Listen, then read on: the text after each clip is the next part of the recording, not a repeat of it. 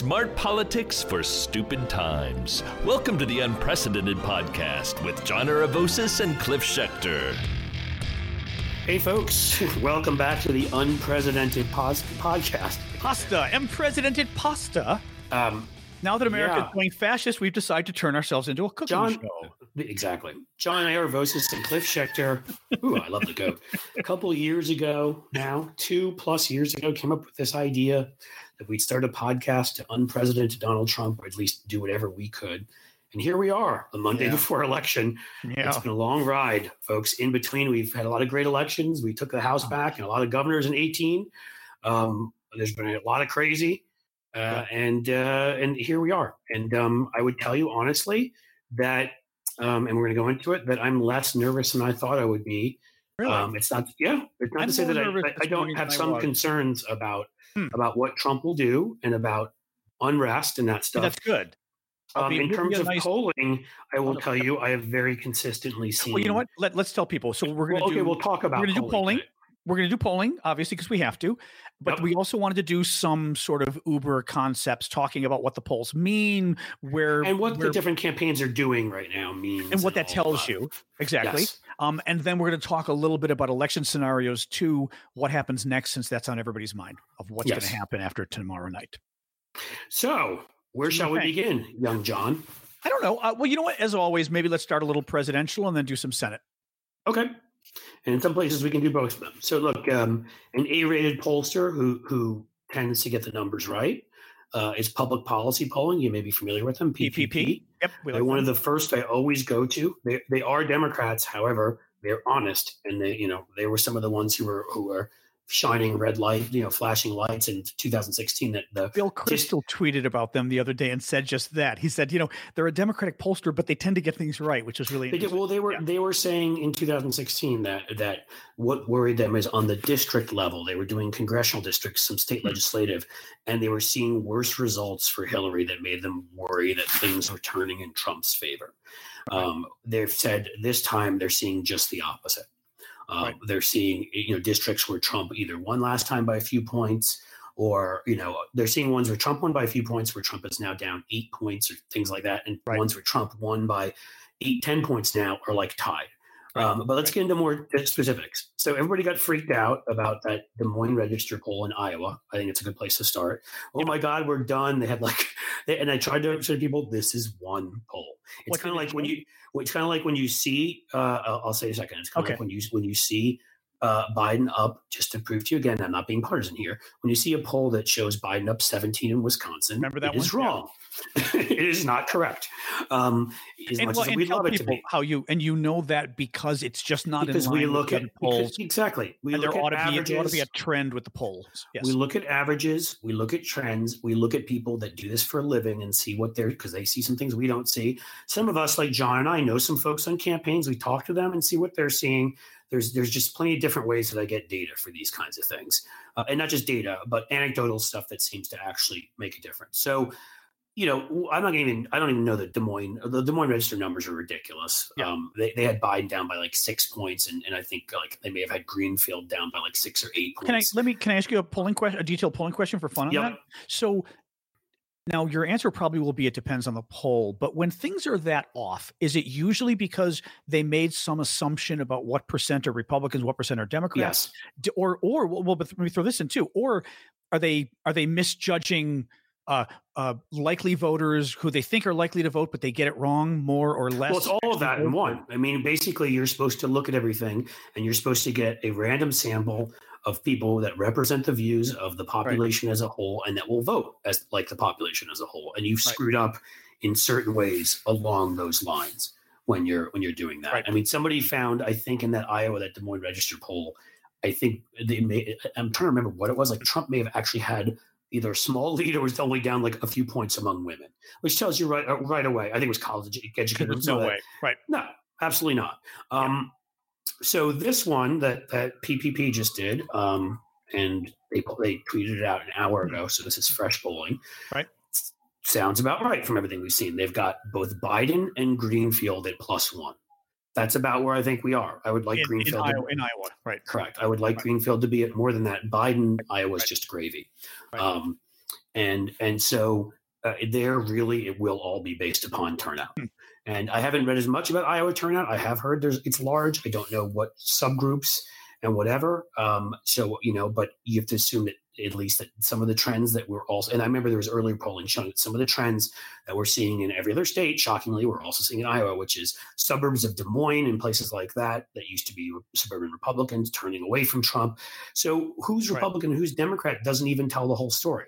Right. Um, right. One of the major guys, I think, was UCLA, who did a huge longitudinal, like they're doing longer term studies looking at all this claimed the other day that in all of early voting so far, they get this from exit polls. Exit polls, you may remember how we judge whether an election is valid or fraudulent in in uh, um, in other countries with elections because people right. mostly coming out of the polls are pretty honest about who they voted for. Okay. Um, and um, they had 13%, 85 to, to 13 in that sample of Republicans uh, who voted early were 85 for Trump, 13 for Biden. That would be big, bright, flashing lights for them. That's, That's one what, in what six. Should number, what should the number be? You think he should absolutely be over 90 percent among his own okay. Voters. Right. Um, that's that's telling you that one in six Republicans who turned out were voting for Biden. Not even just, just not voting for Trump, but voting for Biden. That's insane. You know so that's it. Remember, let me just finish the one point. Yeah, yeah, yeah. Like we talked about that earlier. That's a net net negative too. Right, right, right. That's not just you're losing people because they like, left Trump and they went for Biden. Right. right now, we don't know what they all did, but Iowa hasn't had a lot of support for independence. I don't remember what it was in 2016. Hmm. So most of those folks are not Gary Johnson to, to Biden voters. Right. The vast majority of those are are if they're still calling themselves Republicans at this date in time and they're still registered, it's telling you that those are people that that uh, are breaking away mostly from Trump. You know, only were you, you asked what numbers we want, John. So okay, well, wait, wait, let me just talk. It's worth, gonna, well, let me just this is important in. because I need to give. I, I just opposite. have seven seconds to throw in. okay, but people need to be able to look at the the opposite. For Biden, it's ninety six to four. Uh, interesting. Okay, Democrats voting yep, for Biden. Yep. Yep. Okay. Now Well, no, all I was this is just 20 seconds. I was going to say the numbers you just cited reminded me of those uh, Republican approval ratings for Trump. Remember how he always lies and says 96%, right. 95, percent is his favorite, he claims. And then whenever we checked it out, lately he's been around 86% with Republicans in the last right. few months. Well, that is actually the number you're citing in Iowa practically. Right. That's um, exactly right. And and, and you have to remember those that are still Republicans are a dwindling group right? So I mean, if you're a registered Republican, it means you've you've looked at all of this and you're still comfortable being in that party. Uh, you know, so having you you'd even expect more that he would have like 98 percent support among current Republicans. Because I, I, would tell you, I have I know a whole lot of people that that were Romney Republicans that voted with Romney, friends of mine I disagree with and whatever. Right. I mean, one of them, a friend of mine, called me like scared. He's like, "Are we going to win?" You know, but and I was like, "Who's we for you?" Right. He's like, yeah, you know, because yeah. we haven't talked about the election much. He's like, Biden, are you yeah. crazy? I don't want. And I mean, right. a few of these folks, a bunch of them are here in Cincinnati. So, uh, some of them, are one or two friends of mine in Georgia. They're in. Some of them are in places that matter. So in any case, it's a trend. Yeah. Um, and can, the, can I can I say something else about that sure. too? I'm sorry. I mean, I'm only interrupting, like I said, because I'm actually throwing questions back to no, you. it's fine. The I was curious in the last few days, and I wasn't sure which way it cut. Uh, the polls were showing that most Trump voters were voting for Trump a large number of Biden voters, I think maybe half, were voting against Trump. Right. So they and I, maybe I should rephrase this: Biden voters, half of them were were more concerned about beating. Uh, most, they, I'm sorry, their main motivation was beating Trump, whereas for a super majority of Trump voters, their main motivation was reelecting Trump. And I wasn't sure which way that cut, like whether that was bad for Biden, because in a way it it's means they love Trump. It doesn't even mean they hate Biden. They just so love Rachel him. Bitecofer, right? as who you know, yep. could be a little bit combative with her other forecasters on Twitter, but we've had her on she here. fights for Rachel fights for the good, the goodness of all. Exactly. but her her big thing has been that hmm. what will determine these kinds of elections now, because of the polarization, are, is negative partisanship that you were turning out because you would walk over hot coals to vote against the other side. And that's right. what I said to okay. you. If I knew there was COVID in the building, I would wear a hazmat suit to right. go in and vote against Trump. I'd lick. I actually really like Biden Trump. a lot. I actually think Biden is a very good president for this moment, and I actually happily would have turned out to vote for Biden. But yeah. even even without that, there's nothing that would have stopped me. I would have dodged would gunfire which, which one would to go to the polling place to vote against Donald. Which Trump, one would honestly. you pick? I would pick that I am voting absolutely to defeat Trump. That would be my number one pick. Right, um, because I mean, said, is it to well, get Biden elected? Shock because because we all look at, at, Donald Trump as an absolute danger. Yeah, I mean, yeah. In, in 2012, I didn't like Mitt Romney at all. In 2008, I wrote a book against uh, against John McCain. Neither right. were people that I feared were going to literally, you know, well, I don't know, take our democracy right. apart piece by right. piece. It's just it's it's the overwhelming thing that so many Democrats have dreaded looking what Donald Trump has done to our democracy. That doesn't mean they don't also like Joe Biden. It just means that that's the overriding the overriding sense is I want to protect the democracy my kids are growing up in. So, but let me ask you again. So, is the negative important because you're going to say both important because it turns us out to vote more because we're scared and fear is a better motivator? Or is it also because it's so negative, more of the disaffected Trump people will vote for Biden, whereas disaffected Biden people still hate Trump? So they might not vote for him. Um, you know what I mean? I would, yes. Yeah. I would say that, um, to me, you know, it's the Republicans discovered this a long time ago, hmm. uh, and which is why they do things that honestly harm our country so hmm. much. Uh, some of them it's because they're crazy, but a lot of it's because they're opportunists and they don't care. You know, the whole oh my God, they're aborting live babies, or they're going to come door to door and take True. away your guns. The gays are invading your They're going. The Green New Deal is going yeah. to lead to 80 million jobs yeah. lost. Socialism. The, their whole thing is based on fear because it works. Yeah. Yep. And and and the thing is, is we haven't had to scare yep. people about Donald Trump. We've just had to hear him talk. He's remember the biggest we motivator. That, we had that pollster I disagreed with on this. Remember?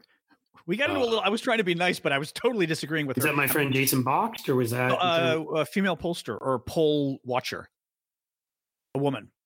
She was really good. Uh, short black hair. I'm forgetting who she was. Um, I mentioned this before, and you knew who I meant. You said, "Oh yeah, so and so." Oh yeah, um, she's not a pollster. A poll. She she's a message person. Oh okay. Um, you're talking about. Oh, come on. I know. See if you can remember because we'll always give Israeli name friend of mine. I'm just having a moment. Yep. Um, but, but I'll look but, through. I'm sorry if there's a clicking sound, but I'm looking through my G okay, yeah, yeah. You're allowed, you are allowed to click to do Google for this.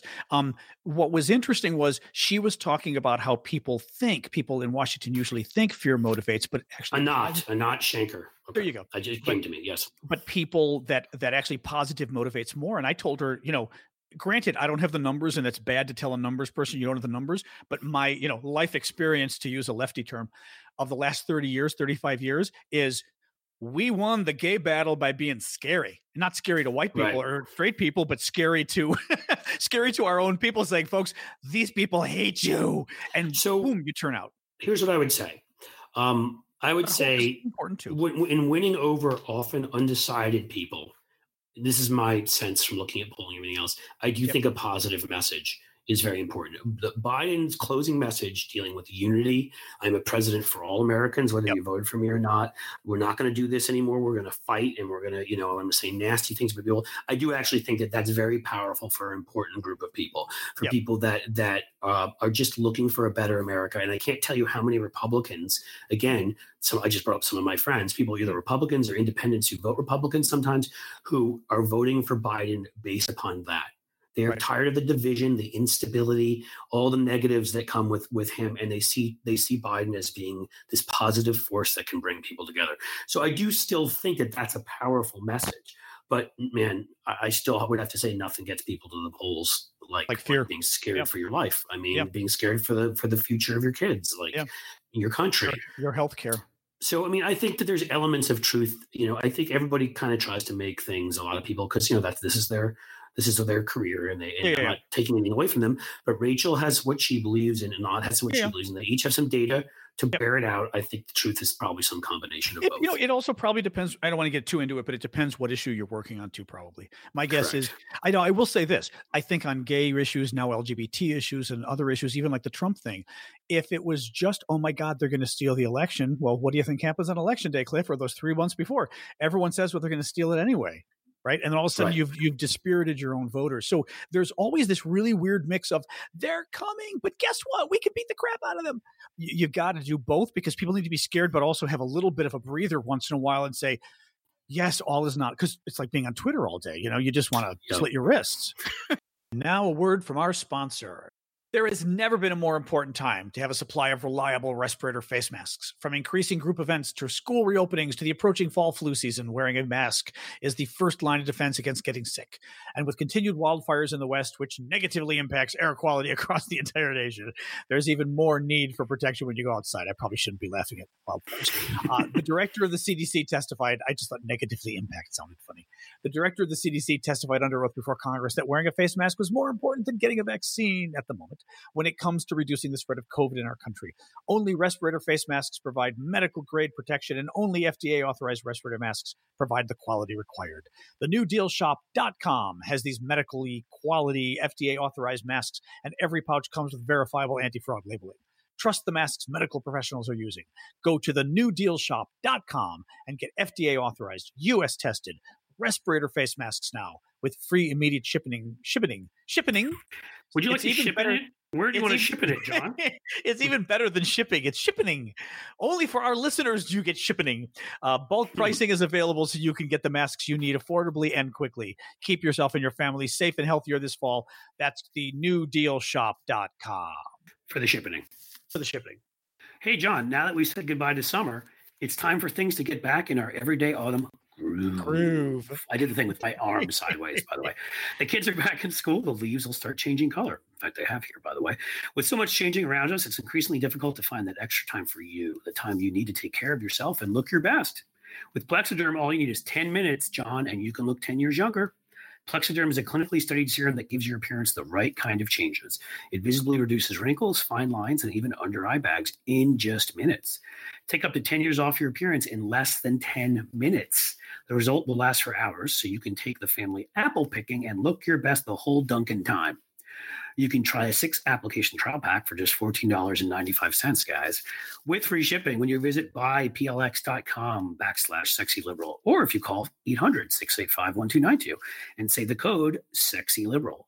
This order also comes with free shipping and a 30 day money back guarantee. Make those wrinkles, lines, and under eye bags disappear with Plexaderm. Visit buyplx.com backslash sexy liberal or call 800 685 1292 and say the code sexy liberal at checkout. And now back to our show.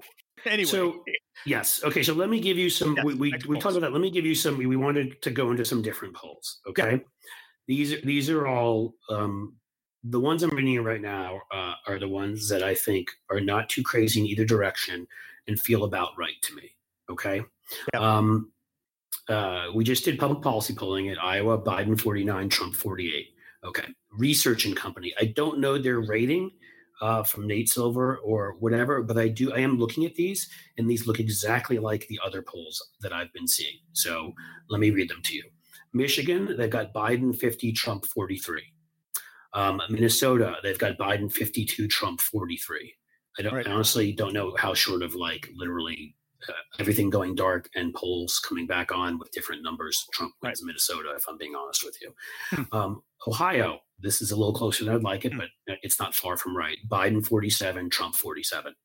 Hmm. Um, I'll talk a little bit why I think I'm bullish on Ohio right now, right. and not at all based on. I, that's a little story I'd like to tell people for about five minutes, not based at all on on that number. I've some other polling numbers that have been better for us recently. Let's do some okay. more polls first. Pennsylvania, yeah. Biden 50, Trump 44. That seems about right. A six okay. point lead. Wisconsin, right. Biden 50, Trump 42. That also seems about right. You'll notice in every one of these states we just went through outside of Ohio, Biden was at 50% or above. We've talked right. now enough about that that I have to assume any regular listeners understand. Right. So right. I don't have to go into that again. Um, give them give them the 20 second because people don't always it's pretty simple. If you're over 50%, you don't need anybody else. How about the right. five? As long as you can hold it, you, you can win. lose. I mean, if you if it's accurate and you're over fifty percent, you literally can lose every single underside voter and still win. Gotcha. They have to they have to actually pull people away from you. And a lot of these polls now that we're doing a large share of the folks. There was one from ABC the other day. I think it was ABC, no New York Times uh, Siena polls that looked about right too. Which I'll see if I can find those where they said something like sixty percent or some crazy now amount. I'm, I may be getting it wrong. So let's just say a large number of the people they talked to had already voted. Yep. Okay. Okay. So okay. there's no way they're yep. changing their minds. Frederick polls. I also don't know how good they are, but these I look, heard of them. I haven't either, but these look in the right range, so I'm huh. going to read them to you. Florida, uh, Biden 51, Trump 49. I'm a little suspicious of polls that have no undecideds. I know it's late, but I still expect one yeah. or two percent. So I'm just going to throw that out there. Um, North Carolina, same. Biden 51, Trump 49 that would mean Biden has been the thing that one looks more very realistic to me because the last four or five polls I've seen from pollsters I've trusted in North Carolina had Biden at 51. They had Trump at all sorts of places like hmm. 46, 47. So if this is accurate and he's at 49, it means some recalcitrant Republicans came home. Um, so it's but, uh, so it was Biden 51, Trump 49, North Carolina. You just said this one, yes. Okay. okay. Um, others more recently have had it more like a three or four point lead. So this is a little closer than I, I for, for Biden. So okay. I think this is a little closer than I think it is. And I think the same with Pennsylvania, which has Biden 52, Trump 48. Now that also that's four points. You're well above 50 percent. Right. You should be in great shape there. Uh, lately, I've seen more at the very least that have been between five and six points, but four points there is not crazy. Right. Right. Um, okay, so that's all of those. Um, hold on, I'm looking through, if folks. If you, you, I'm not doing an advertisement here; they're not paying us. But if you want these things, often I don't know if you go to Political Wire, that's a very good place to find like smart stuff and summaries um, right. of of these kind of things. Taegan Goddard, um, you mean? Or Taegan Goddard's oh, yeah. Political yep. Wire. He's, he he does this every day, where he's got a. Uh, um, oh, that's nice. He's a story here about Trump fantasizes out loud about beating up Biden. Oh yeah, he's, oh yeah. He's not that a fascist. That happened last night. Yep. He's not a fascist. Yep. Um, okay, here we go. Monmouth, who's been pretty good overall. Yep. Um, and this is from, oh, this is also today. Um, Biden 51, Trump 44. See, that feels more like what I've been seeing. Um, this one's closer than then Morning Consult. Um, some of these I like, some of them I don't like, some of them I don't believe. Let's start with Biden 48, Trump 46. I don't think that's right. I think it's more like at this okay. point about a four point Biden lead. But now let's go to the other direction. Florida, Biden 52, Trump 45. Uh uh-uh. uh Too big for Biden. He doesn't yeah, have a seven point lead yeah, yeah, in Florida. Absolutely not. Um, I think I think that each of those polls are within the margin of error in the wrong direction. I think I think by I think Arizona is probably more like a 50-46 lead, uh, lead more of a four point lead. And I think uh, in Arizona, and I think Florida is more like a three point lead. I, instead of 52 45 or a two point lead, frankly, I, I feel much closer that that's a 50 51 Biden and more like 48 Trump. At, you know, that's where I think it is, It may be even closer than that.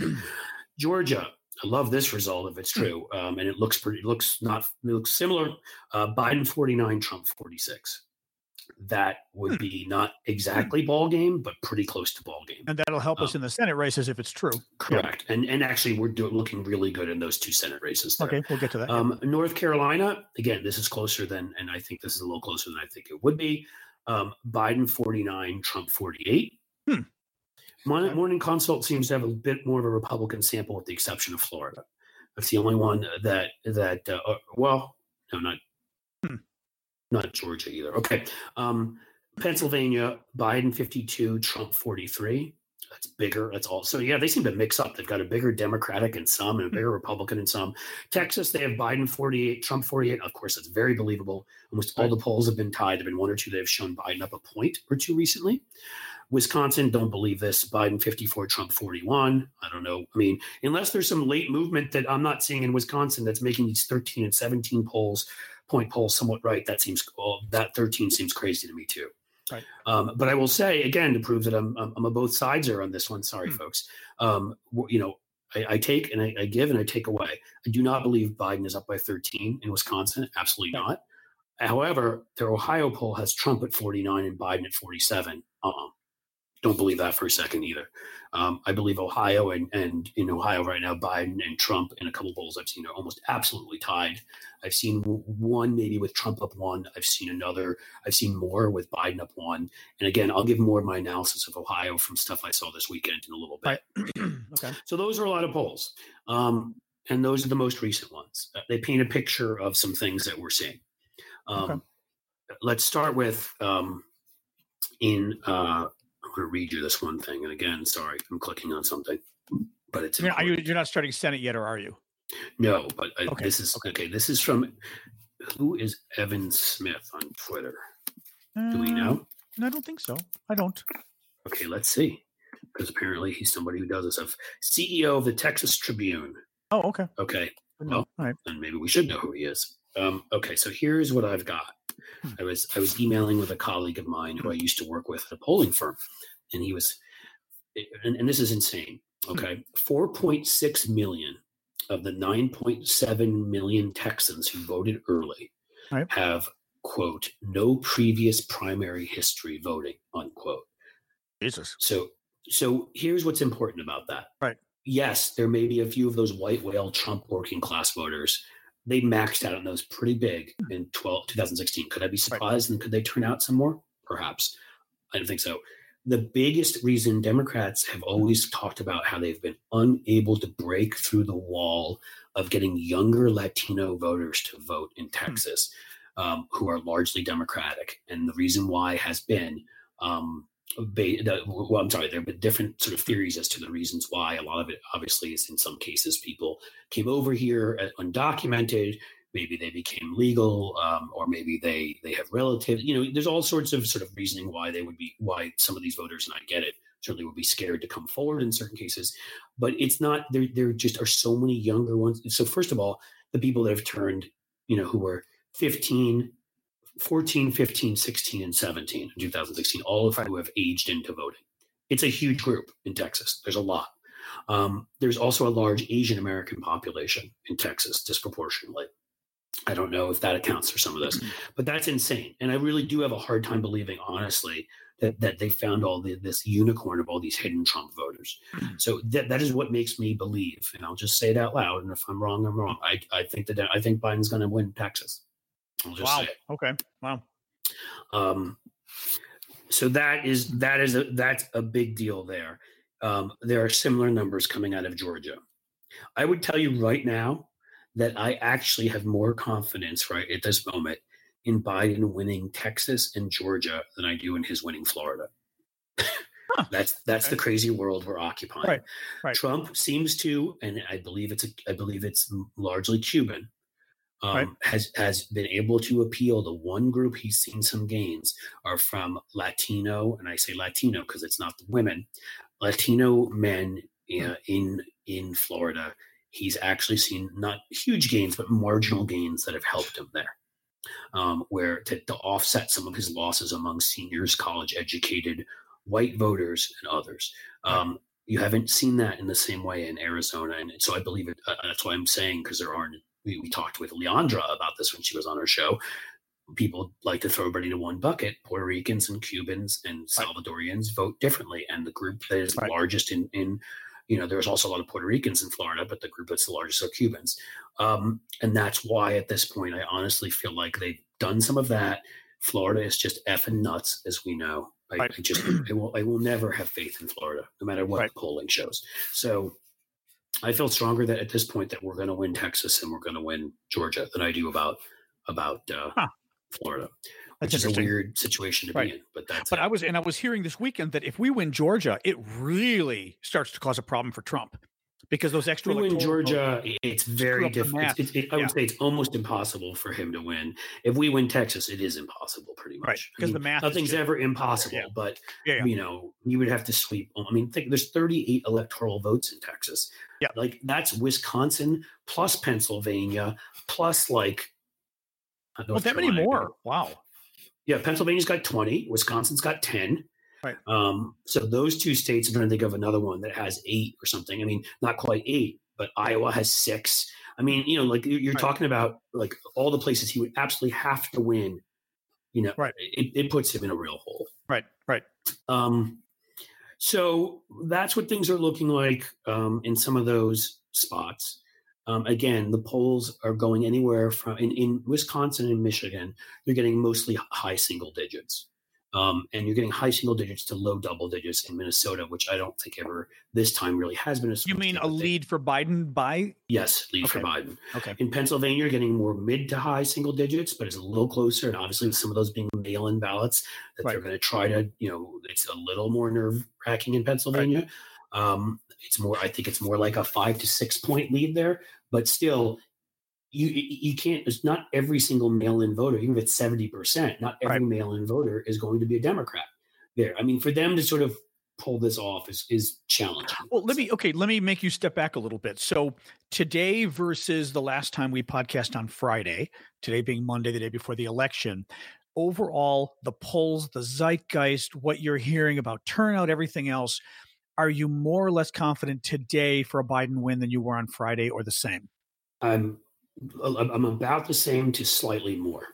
Okay, and um, the thing is that just the because only exception you're not where I've heard, did, no, I'm always going to be on. scared. The only exception where I've heard negative things, right. and hopefully they've righted the ship. You sent me something originally. It was in Miami Dade in Florida again, where we were not hitting our turnout rate, and uh, they seem to have really sort of um, scrambled. Florida man. Florida I saw man. crooked media, Jon Favreau, and those guys who've got big accounts pushing people to volunteer and go door to door. They seem to have really upped that their effort there, and there are a lot of folks who can come in. They also, of course, was that video of all those mail-in ballots sitting in the damn post office. Yeah, the, yeah. They've opened an investigation there. The Miami Dade prosecutor, um, and they're and they've claimed now they've got that they're getting and and Miami Dade, you have to remember, is mostly controlled yep. by Democrats. So the one thing we can say there is that they're going to. They've said they will. Yeah, they get to the bottom of it there. at least. Yep. And I do think that that could be a lot of it. That maybe some people didn't show up in person early and they're sitting right there, and their mail ballots are sitting right there in, in, in the Miami Dade damn post office.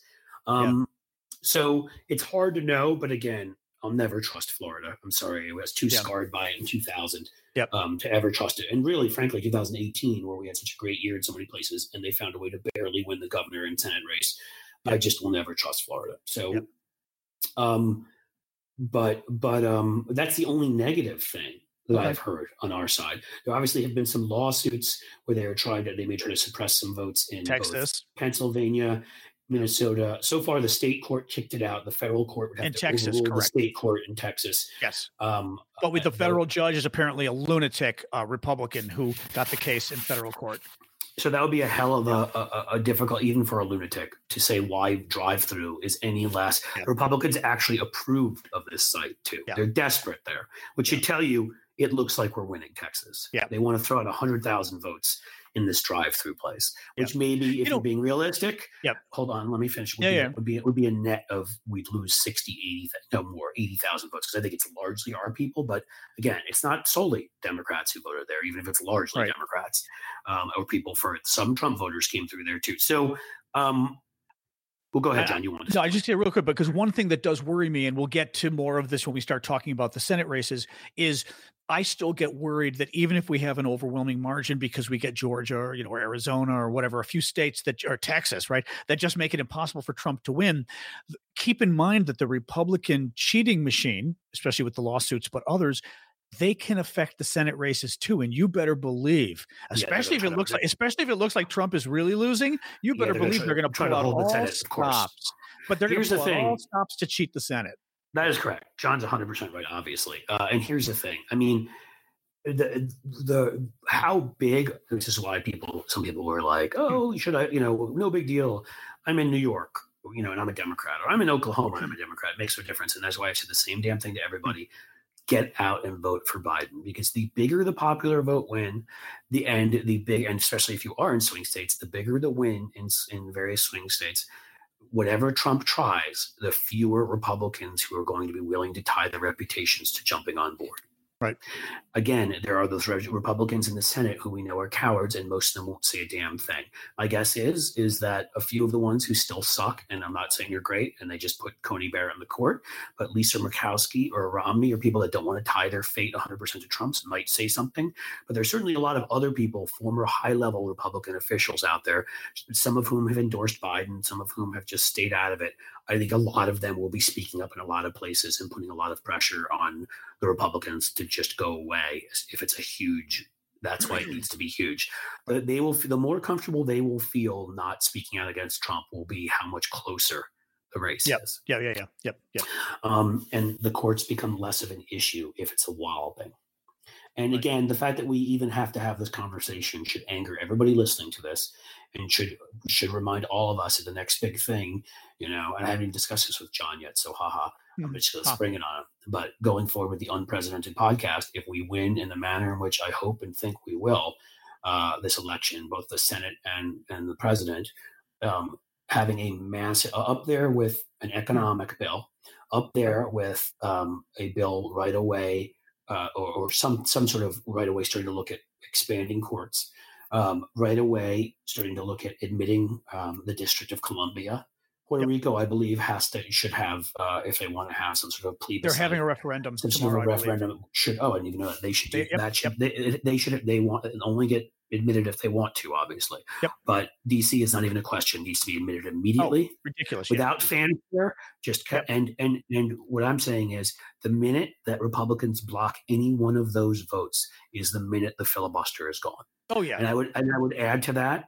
Um, climate change legislation, yep. gun control for Christ's sake, um, immigration reform that has DACA and all, all, the rest. And if any one of these essential, it's sort of like when people say, well, we shouldn't just throw out the filibuster just to be dicks. And my response would be, yeah, I agree. We should be above that in democracy. The minute that any essential legislation that they've gummed up for 15 years now, while they've watched more Americans get sick, die, and all the rest, the minute Mitch McConnell's fucking turtle mouth opens, uh, and hopefully it won't, because hopefully Amy McGrath will beat him. By the way, the numbers in Kentucky are huge. Um, uh, hmm. turnout. Uh, I'm going to remain ever hopeful, even if hmm. I know what we're up against, and it's not going to be easy at all to win in in Kentucky. So I'm, right. I'm realistic. I got burned last time predicting McConnell would lose. I will never probably. I mean, I don't even care about that. I, well, I just thought that that uh, what's her name, Allison Lundgren Grimes, was running a very good right. campaign. Well, wait. So what were you saying? You were saying something interesting. What were you? What I'm saying is, is that John and I, and hopefully everybody else who has any reach whatsoever, will be making it clear um, to a president-elect as well as a Democratic Senate and whatever that the filibuster must immediately go. Yes, because we can never go through this again. And Biden's not going to want to. I mean, there needs to be a you know, massive yeah. civil rights bill because, again, that's what voting rights are. That makes fuck pre-clearance for only districts where there is passed. You know, yep. we were we were nice about this in the past. No, now there needs to be pre-clearance for everyone. You know what, Cliff? By Even the way, in New York, uh, let me finish this point yeah, quickly. Yeah. Even in New York, some folks have said if New York were a deep South state, people would be talking about voter suppression all day long, all day, you know, and all night. The voting apparatus, and I remember even 20 years ago when I still lived in New York, they have these old freaking machines that seem like they came out of the Teddy Roosevelt era. It's bullshit. Everybody has their right to vote. it, is a sacred part of being an American. And I don't care if you're in a blue, red, or or purple place, and I don't care if it makes a difference. There needs to be pre-clearance, as far as I'm concerned, for yep. every state and every district. Everyone needs to get equal resources based on the number of people, and everybody needs to wait in similar lines or have similar access to mail ballot or any other way they'd like to vote all of this stuff needs to be this is the right to equality. This is basic civil rights. And there needs to be a very clear law. And let the fucking supreme court try and overturn that and then we'll add eight more justices in fucking three weeks. What, i mean right. i'm exaggerating right. but i mean what that, i what i want to well finish really quick because i want to get is my last sentence. Yeah. Never ever in the democracy in which i live that is still well has issues with democracy do i ever want to have conversations again when when we're fucking up eight or nine points or even when we're up two or three points about how we might not win because of how votes are cast versus the will of the people? Never right. again. Right. I, I what i was going to say is i feel like not i feel like when obama won obama needed to be more aggressive but you know but he also had to be careful first black American president, all that kind of crap, right? But he still, I think he was he pulled his punches too much. Again, great president, love the guy, very happy how things ended up, as far as I'm concerned. Historic presidency. And I will say just quickly, and mm-hmm. I'll let you continue. Yep. Yep. There's a Jackie Robinson factor there. He was the first one, and there, you know, you know, I was critical. Oh, yeah. Yeah. I thought he should have been tougher at times too. But let's all say we understand why he wasn't yeah. sometimes. You've okay. got to. You're the trendsetter that people are going to judge all the future ones by. Oh, we, it's not fair. Stupid, but right, we it's stupid. It's idiotic. It it's but yeah. it's it is what it is. And okay, so yes. go ahead, John. So what? Um, I will kill you. We're not even going to continue the show if I can't remember this now. We're going to literally stop for 10 minutes while I try to remember what I was saying. Cliff, I'm voting have... this, that, voting rights bill. We won't stop until everybody yes. has equality got voting. Got it, got it. Got it. All right. So I think this time, and I know it is our impulse, you know, as liberals to want to push harder for more stuff.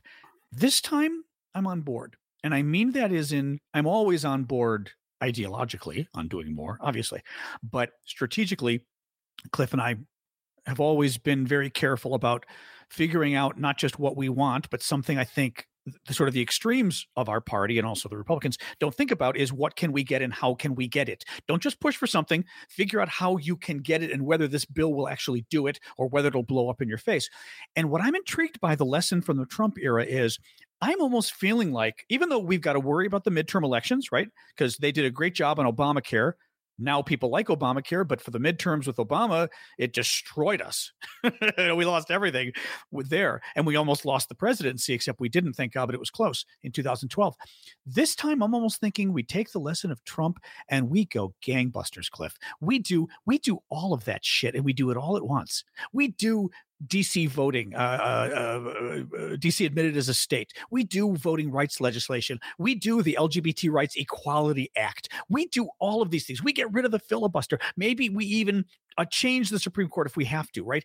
Hell, maybe you even consider impeaching uh, Kavanaugh, but you go so crazy on everything that they don't even know where to start. Because, first of all, it means if they're having legal cases before the Supreme Court, now they've got 15 cases they're worrying about not just one. They're Correct. spreading their money thin. Now they're worrying about lobbying on all of these different issues. And as we've learned on the left, guess what happens when you've got 15 different issues you're fighting on? Now you're not unified anymore, right? Because of course, we support immigration, but you know who's going to spend full time working on immigration? Immigration advocates. Whereas right. I'm busy worrying about LGBT rights, and Cliff is busy worrying about guns. And when you attack us on all of these fronts, we're all so busy worrying about our own issue that we don't have as much bandwidth to give to the other issues. We don't have as much money to give. That's what they. That's what Trump has done to us. And each new day there's a new issue, so you forget the old issue you were pissed about. I, I, really kind of wonder. I don't know whether we can pull this off strategically, meaning whether Dems are good enough to pull this off by juggling all these things at once and not having them blow up in our faces. But I'm intrigued by the lesson Trump has taught us of you just keep throwing shit against the wall and against the wall and against the wall. It's not what sticks. It's that the guy who's against the wall getting stuff thrown in his face, there's another one and then another one and another one, and he can never wipe his face clean because you keep hitting him. Right. To mix my metaphors. But but I wonder the only problem is I'll answer the question for you. I, I you know, do you really think Dems can pull that off? I worry about message wise. Hell, we let them turn Benghazi into a national issue, which was a total bullshit issue. You know, right. they're just very good at turning nothing into something as far as scandal. It, it worries me. But but I'm intrigued by but Biden, let me throw this in. Final point. I don't think Biden's the guy for a radical, never ending agenda. Having said that, he's the one people picked, and we may win because it's Biden. People may, his slow and steady wins the race may actually be what gets Biden in there because people say, you know what, he's not a bad alternative and he's calm and he's not crazy and we don't have to worry about his tweets. That may be actually what wins us. But, you know, we are going to have to push him a little, I think, if he gets in there to do. To yeah, do I, I, think you're right. You know, so I mean, um, and that's fine. But, but you know, but, in the yeah. end, look, I think he his you know his basic orientation is that of somebody who is cautious who is a sort of cautious center left guy yeah. um, but I, I don't like using the word radicalized because it makes it sound like it's radical but i do believe the republican senate's behavior both the, especially when you compare what they did with merrick garland to amy coney barrett um, and i was reading an article about hmm. this in, in some places like the atlantic um, you hmm. see some of the, the, the voices of moderation and caution in the Democratic Party right. from the past saying you need to do this, Joe Biden. The class, the, the biggest example yep. all is actually yep. one of his closest, I'd say, probably political advisors is Chris hmm. Coons of Delaware, who is a very Senator. moderate, bipartisan, almost to a fault sometimes uh, senator. He may be from Delaware, which is a more liberal state. There was a point in time when Delaware was actually a pretty moderate Republican state. The DuPonts came out of there. You know, it, it, was sort of more economically conservative, socially liberal, and actually, frankly, in the past, long past, it was a little more southern and less socially liberal too. But at this point, it still has Chris Coons is still a very he's probably I would guess by voting record probably one of the hmm. five six seven most conservative members of that caucus. Right. It was sort of like when you got Joe Manchin to agree with Elizabeth Warren that Social Security needed to be raised and not lessened. You right. you basically could then sort of go like this with your hands, all done, right? Because you had the most one of the conservative members. That's what I'm seeing here. The only one I've seen speak out against it slightly is Dianne Feinstein, and she may be wow, she may find whatever. herself yeah. put put in line by some other folks. Yeah. Again, it's it's not about being radical at this point. It's about we need to make well, the argument. It's about yeah, 2 wanna, things. Yeah, I'm gonna make, when you're done, I want to make a point about the radicalization. Go it's on. about yeah. preserving our democracy because they have balanced it to a point of where there's there's minority, not minority African American, whatever minorities in terms of numbers, control now on the Supreme Court, in the Senate, in the House because of gerrymandering, all these places, and in the presidency with the Electoral College, they have not won anything basically for a while in terms of overall votes.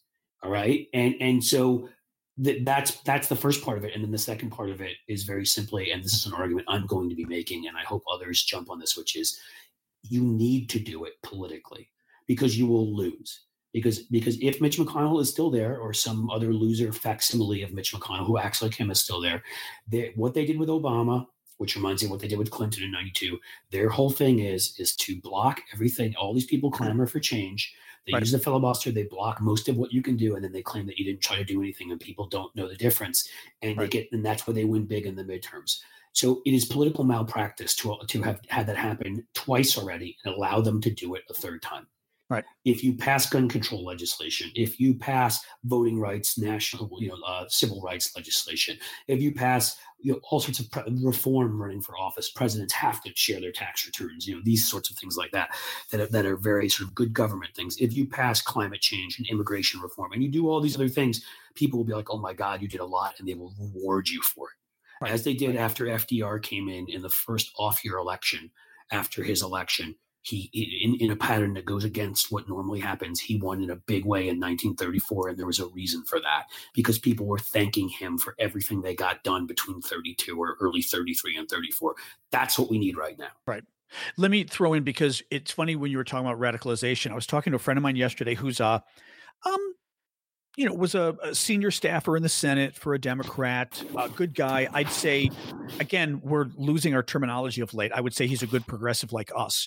And again, once we win all of this, hopefully, then we're going to have a larger discussion about terminology because we need a new term, right? Um, I am not Chapo. I'm, I'm nope. not even really an AOC person, though I think she's proven herself to be very smart and been very good of late. Uh, certainly not an Ilhan Omar guy. But having said that, my point there, though, is there is, I think, a real divide amongst progressives and the far left socialists. I don't know what we want to call them. We don't even have the terminology. And we sort of. I'm going to give you the terminology in a second from a very interesting okay. study I saw. Okay. Go ahead. Um, but in any case, I think there's a, so there's a whole, my, my point is my friend is like us. He's not far left, but he's not centrist. He's uh, typical uh, traditional progressive. He yep. said to me the other day, he said, you know, these guys have radicalized me. And this is funny, Cliff, because it's exactly what you were talking about. He, I said, what do you mean? He goes, I don't mean ideologically. He goes, I've always believed in, you know, good progressive stuff, but I was much more careful and strategic, and they've got me so pissed off. I don't fucking care anymore. He says, See, "I." It's, in other words, it's it's and here's my my sort of tagline: It's not radicalization of ideology; it's radicalization of approach. And correct.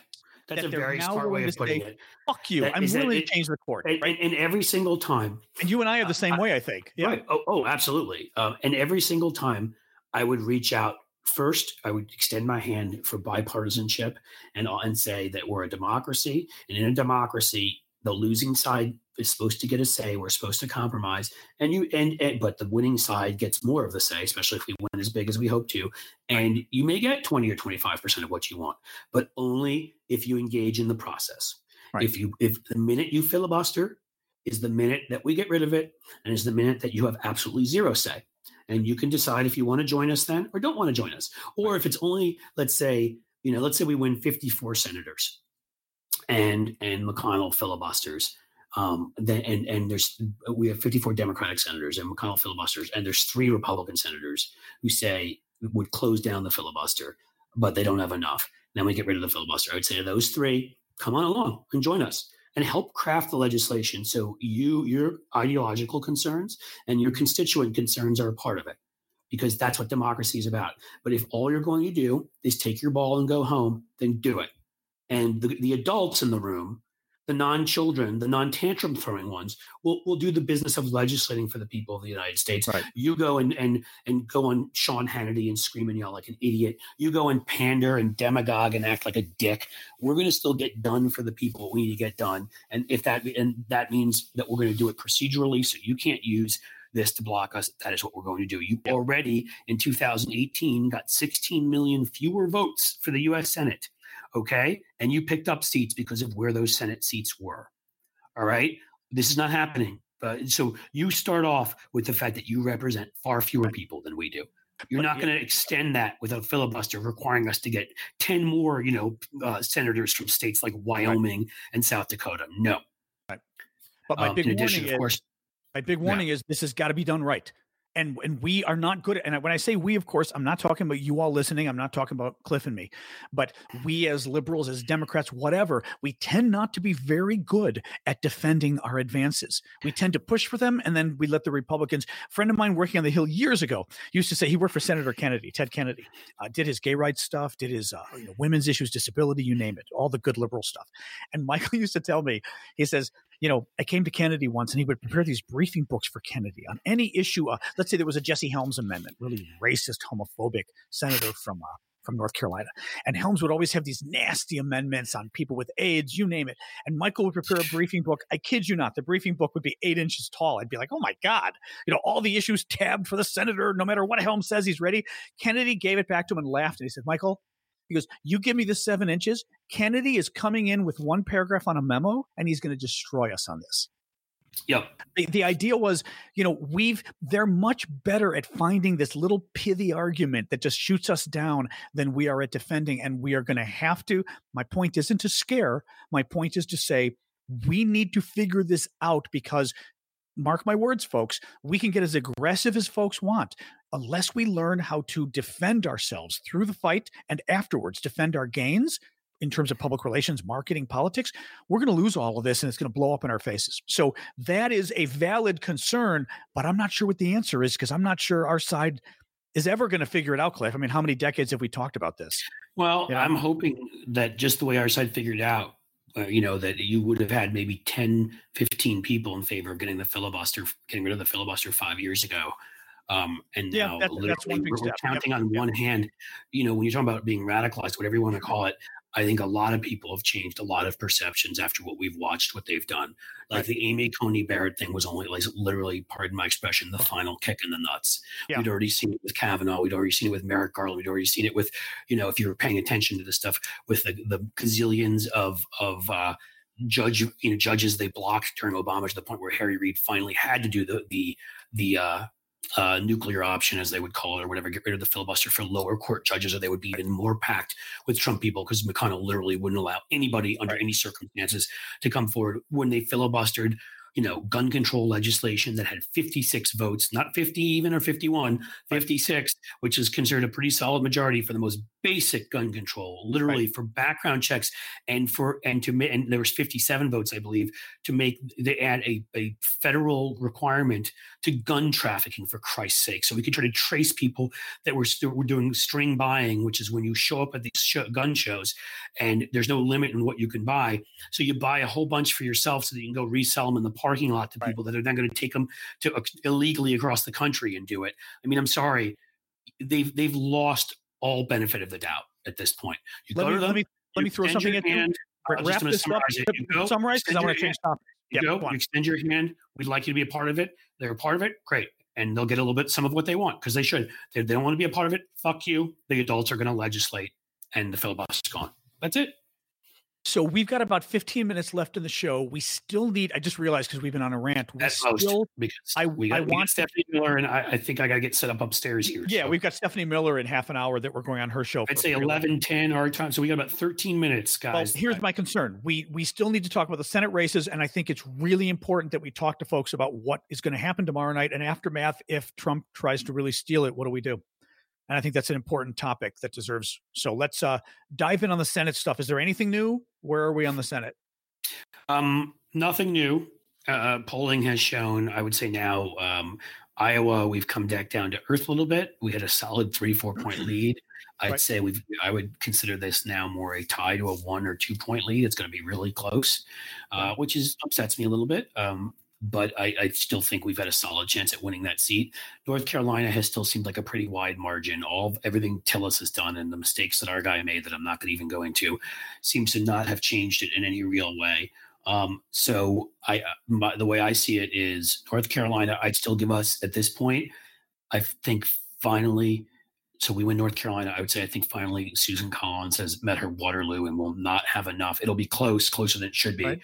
Collins is a very good retail campaigner and all that, but I think Sara Gideon wins I think um, Colorado and Arizona are walks. We win relatively easily, right. and so I think that's four Senate seats right there.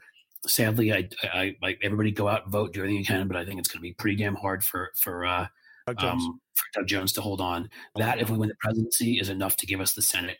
But right now, from everything I'm seeing, I'm becoming bullish as hell on both those Senate races in Georgia. Hmm. Okay, except they're still uh, runoff races, though. Correct. Uh, no, one of them may not be. At this point, if Ossoff, I've seen a couple polls hmm. that have had it very close to 50. Oh. There's a oh. very good chance Ossoff gets over Ooh. 50 and it's over. The second one, because yeah. it's a jungle primary and there's so many people in the other one, the one that was yeah. a special election, that one almost definitively, although Warnock in some polls has been higher. It's hard to tell where he is, but I've seen some with him yeah. in the mid to high 40s. Hmm. Uh, if he could somehow break 50, that would be awesome, but I think that's unlikely. And we'll right. still be favored to win that one if we can recreate turnout. I'm assuming that jungle primary works the same way. If he breaks 50, he wins, period. There's no runoff. Yes. Okay. So I, I actually feel pretty good we win both of those at this point. Okay. Um, that would put us in a plus five position. And then I would tell you out of Iowa, hmm. Alaska, Kansas, Montana, Mississippi, South Carolina. Am I missing anything? God, there's oh Texas, and I think the numbers in Texas maybe John Cornyn's Waterloo too. God, I hmm. hope. Hmm. Um, although Cornyn in polls has outperformed Trump by a little bit. So there is right. a scenario where we could win Texas's electoral votes and lose the Senate race. Um, but I would say out of those five, six races, um, six at least there, uh, my expectation is due to a wave, we carry two to three of them. But I don't know which. We can go any which way. Bullock is looking really strong in Montana.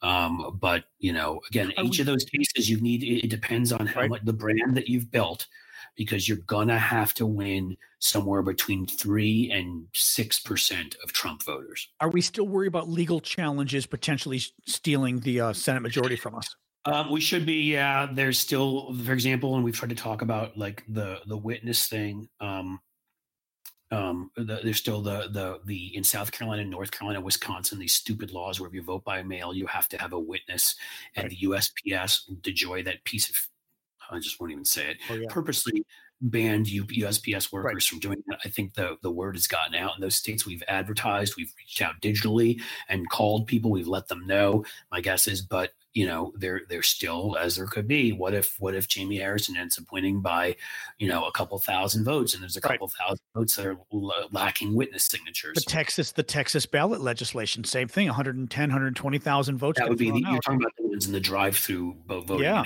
yeah. So I mean, you you so, yes, that's, that's an issue for. uh the presidency, but also Senate. And North Carolina, by the way, I think we have a big enough lead that we would sustain it in the North Carolina Senate race. Good, good. But also there, the same thing could happen with the with, with ballots without a witness signature. So I mean, we have to be, you know, we have to be cognizant of all of this, which is they're good. This is who they are. I mean, literally, they're a white nationalist rump party trying to hold on to power by the fact that they've got a 30, you know, 25, 30% base of white nationalists and an extra 10 to 15% that are either snookered by Fox News or, you know, are, are, are are people that don't generally like Trump Republicans, but are selfish as hell about their taxes. Probably a few percent more who you know are in there for other reasons, and and they're relying on the Republican brand. Their families always voted Republican. It's what they do, and they just haven't accepted yet that it's not the party it once was. Right. Um, which is why you keep seeing increasingly each election, more and more of these suburban voters, particularly women, college educated, are leaving the Republican Party because, you know, each new offense leads more and more to leave. And uh, there's probably right. a few, you know, even after this election, will still be some that hang in there this time that will still. So add all that up. But that's what you've got going on. Yes, I expect right. to see all host of court challenges because this is what we're reduced to right. at this point. People operating in almost entirely in bad faith, and not enough other people, as would have in the past, to say, fucking stop it. Sit down. This is America. What's most important is is the the the uh, credibility of our Senate of the presidency. Um, sadly, we don't have enough people willing to speak up like that anymore who are elected officials. You know, let, us use that as a segue in our last seven minutes to talk about the aftermath of the election. Um, I did an interesting interview this morning with France 2, uh, one of the national TV networks. Or if you would, France 2. France 2 um, one of the national TV networks in France. Uh, and there, interestingly enough, they wanted to. ça m'intéresse beaucoup. Stop.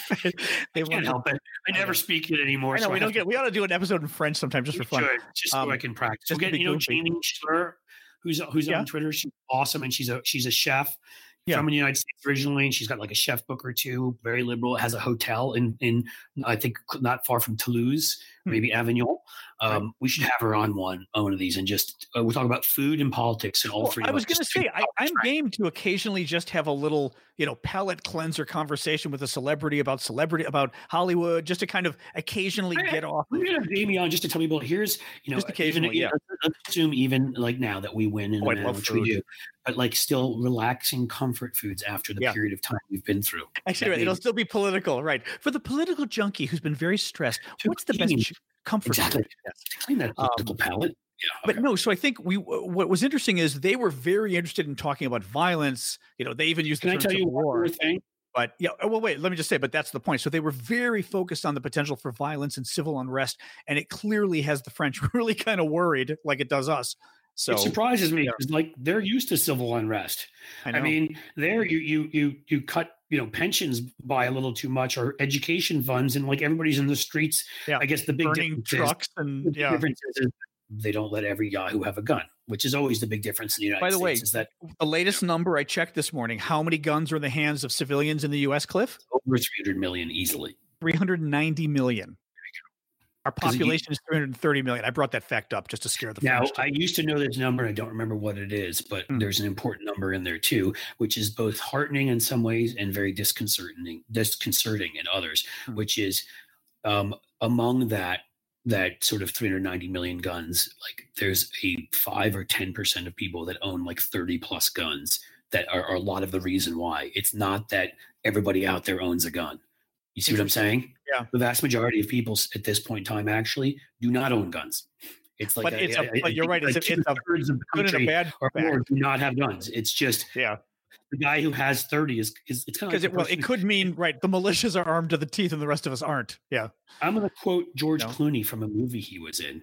Huh. Uh, or no, did Nicole Kidman say it? What was the movie where they were in there fighting some Bosnian guy who was trying to blow up a nuke in New York? Yeah. I don't know. Uh, yeah, I can't remember the train nuke. Right, but there's a good it? line, and that I, I, I kind of remember the line huh. is, "I'm not worried about the the country with ten nukes. I'm worried about the guy with one." Yeah, as in it's the person. In some ways, I'm worried more about the person with 30 guns because what's the mentality yeah. of someone who wants a gun or a nuke that badly? Yeah. Well, let's let's take it back then to our general discussion. Then, I mean, as far as what happens in the next day and where we're headed, uh, I'm very concerned about the stealing. I guess I was thinking about this in the last day, and my biggest concern isn't that Trump simply loses and it's certified loss for Trump and he literally changes the locks on the White House and won't leave, right?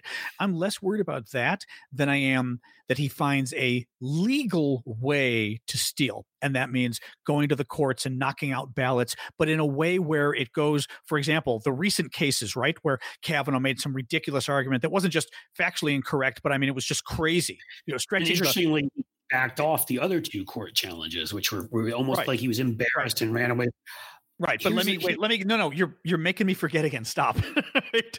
um, the the what worries me is that Trump they're going to find a way to legally steal the election. That it goes to the Supreme Court, and the Supreme Court rules six to three with you know Coney Barrett saying, "Oh no, you've got to kill those ballots in Texas, in North Carolina." In I could Florida. even see Roberts doing against them. Even to, Robert, to but, but and losing five four, which would even still, be worse. But still, the point is that we lose, and we lose in a way where the legal experts look and say that is utter bullshit. That was totally partisan. And now what do we do? Because it's not like Trump stole it, and we've got the Secret Service and the military on our side saying, "Dude, you're not president anymore. Leave." It's literally, well, it went through the law, and the law and the checks and balances say Trump is still president. When the legal experts say no, the election was literally stolen by the court. Let me give That's you. This is where the anecdotes matter. Beyond that, and polling. Okay, Stuart Stevens. We've had him on the show before, right? Longtime Republican, did after Romney. Here's what he had to say. And again, I'm just quoting him. He's looking at this poll, last one to come out, NBC Wall Street Journal, Biden 52, uh, Trump 42, hmm. which, you know, again, is in the right range of where we are these days. Um, guys, Trump is getting, and he looked in the crosstabs, hmm. which was smart. Guys, Trump is getting 51% of the white vote. McCain lost with 55%. Romney and Trump both got 59% hmm. in 2012 and 2016. Right. And Romney lost and Trump barely won and still lost the popular vote by a couple million. Trump is getting 51% right now. Right. Okay. And his final line is, and again, I don't want anybody to get fucking overconfident, but but Stuart Stevens' final line is this isn't going to be close. Is that um, women? Um, I assume it's got to be women. No, he's getting fifty-one percent of the white vote overall, which is insane. Yeah, no, but I meant it's because of women that that. Oh, I'm sure happening. a lot of it is. But you, you can't even with that. Women don't. He has to have lost, and I'm and this is where I will tell you anecdotally. So my, my you know there were five counties where in Ohio where Hillary Clinton and outperformed uh, uh, Barack Obama in 2012 in a 12 point swing against us. Because remember, Obama won Ohio by two. Hillary, oh, no, not 12. Hillary lost by eight here. Obama won by two. So a 10 point swing against us here in Ohio. Um, and there were five counties. Two of them were suburban ones. The, the three big ones you'd expect around Cincinnati, um, Cleveland and Columbus, you know, we're heading in a direction, but there are two suburban, ex-urban counties. One of them is Delaware County, which is around uh, uh, Columbus, and one of them is Warren County, right next to us here in Ohio. Well, I didn't plan this, but I spent this weekend taking my younger son to his final soccer tournament in Warren County, right. Ohio, and right. we were out there. And I will tell you, um, I went out there four years ago too you literally did not see, and I'm not going to get into all the reasons why, hmm. it's just not, but you literally did not see a Hillary Clinton sign or a Hillary Clinton supporter anywhere. Right. right. The Trump signs were overwhelming. I will tell you this time, at, at worst for us, it maybe was 60 40 Trump.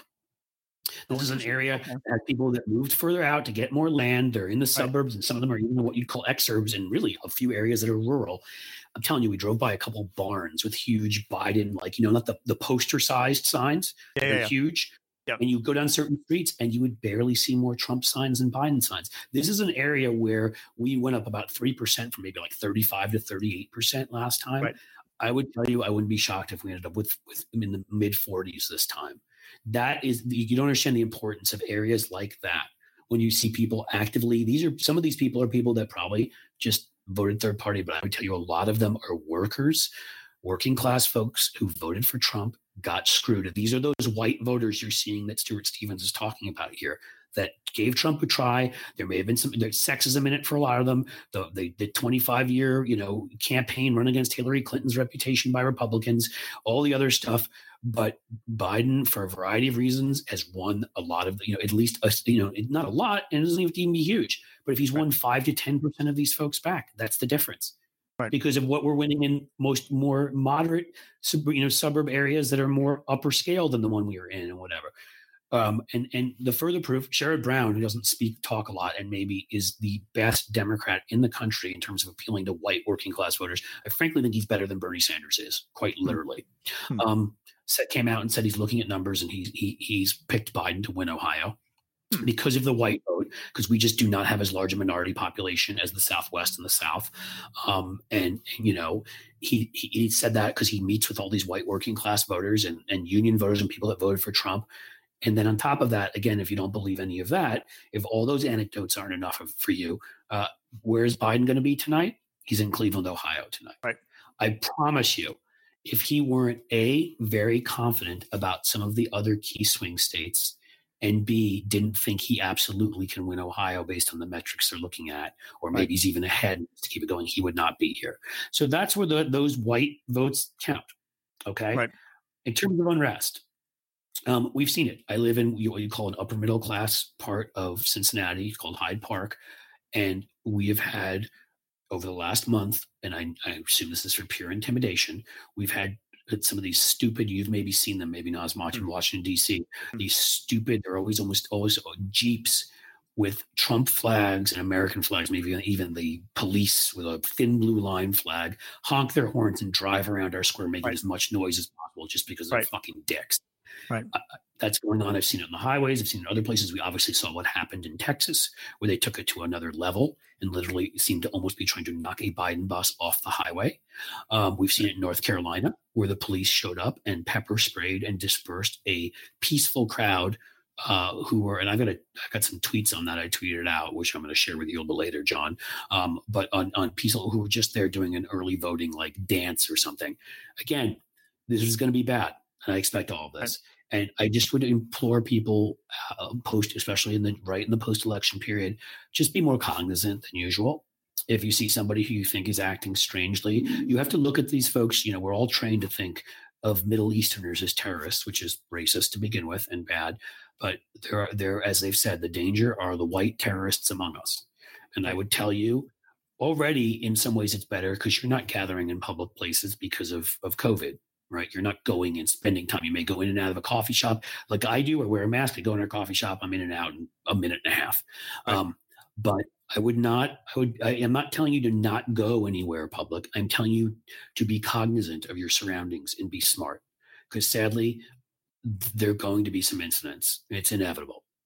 Right. I can't tell you how bad they're going to be, but I do not believe, as some people have said, there are going to be any massive organized fuck assault. The worst it'll get is like a couple of those Bundy idiots or you know some Proud Boys or whatever. And again, that doesn't mean it's not bad. People may be killed. People certainly may be injured. So that's why I'm telling people to be cognizant and to be sort of of their surroundings, of what is going on, uh, and all of that. Um, but I don't think it's going to be, you know, we're not headed, in my opinion, and I could be wrong. I'm not an expert for, you know, there's not going to be some well-trained group of, you know, some well-trained barricade of military folks from South Carolina are going to march on North Carolina. Okay, right. it, it, that kind of stuff is not going to happen, and I do believe. Uh, if necessary, the, a lot of the generals and other high ranking military officials will step in and call for calm and call for peace and do everything in their power. And I think the National Guard may have to be brought out in some states. That may hmm. happen too.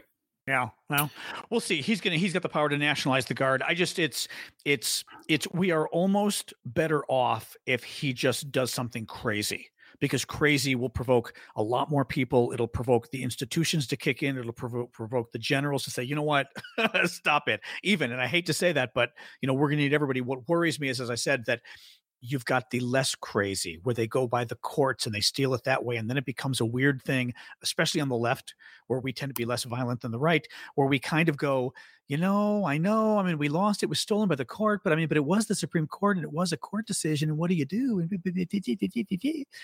And that becomes a lot harder.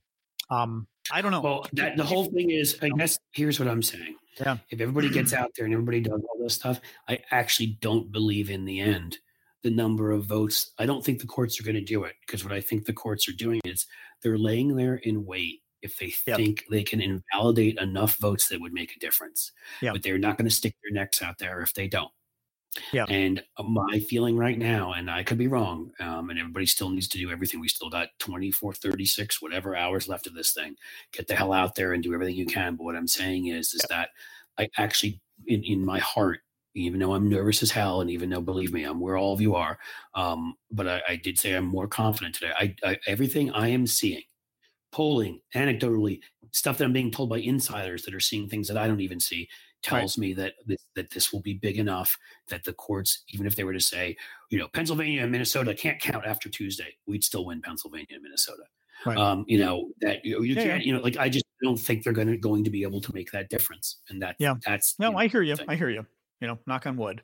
Uh, so. If the courts do do that, then we're going to have to, you know, if that kind of thing happens, we're going to have to look to our leaders. You know, this isn't you and me, John. We're going to look to our leaders at the very top and listen to what you know what they are telling us to do, and and say, you know, you know, especially from protest groups and others, and what are we going to do? And I would tell you if they are trying to use the courts to steal uh, an election, that we need to shut the country down. And I'm dead serious. Yep. No, no, I agree. Really shut it down. Absolutely. Yep. National strike yep. of where we refuse to go back to work. I mean, the kind of thing you see in Belarus and Poland yep. and these kinds of places, this is exactly the same thing we have to do. You here. know what else has to happen? There need to be a million people in Washington surrounding the White House.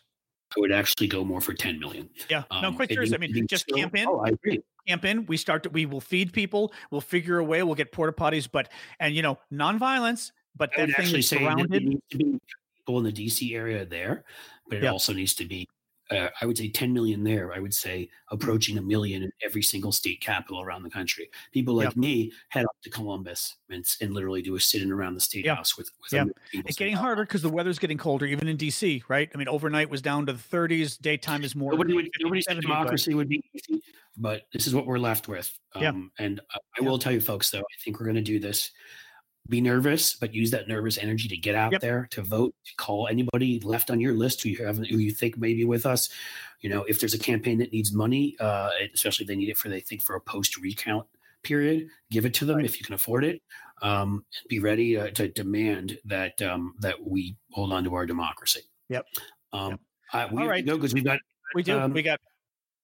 Uh, we'll, be back, we'll be back. on Wednesday, I think, one way or another. Hopefully, yep. um, I'll still be half drunk and maybe have slept two hours, um, and that Woo-hoo. will be a good. That will be a good thing. Woo-hoo. Okay, guys. Uh, yeah, we'll, we'll be back Wednesday morning. Woo and, and being fans and allowing us to Scary. do this. Oh, and let me just say final thing real quick. So I'm not doing a live event election night because I'm going to be pulling my hair out, and the last thing I'm going to need is 30 people talking in my ear. So no offense, folks. but I've got to be watching TV and I've got to be on the phone and on Twitter following every nuance of the election. The last thing I'll tell you so that you guys yep. will, will, bring in some energy with you from our good friend yep. Bill Scher we've had on here. The final analysis uh, uh, by objective analysis is that Democrats, and this will tell you about what voting is going on, are favored to flip six legislative chambers the Minnesota Senate, the Arizona House, the Arizona Senate. We would take both the Iowa House, the Michigan House, and here's the biggie the Texas House. Right. Wow for redistricting. So right. get out there, guys. Do it all. Wow. Leave it on the field.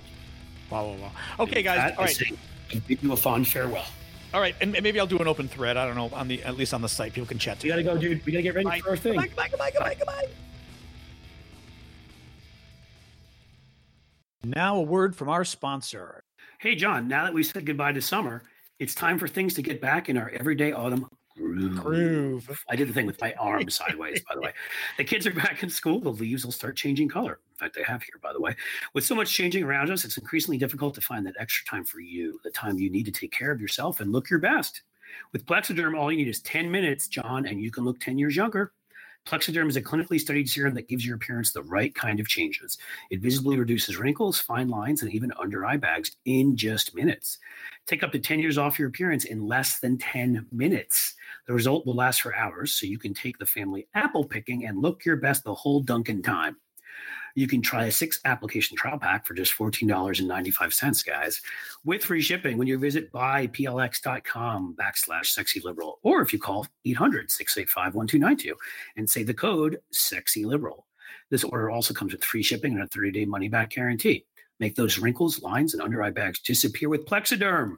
Visit buyplx.com backslash sexy liberal or call 800 685 1292 and say the code sexy liberal at checkout.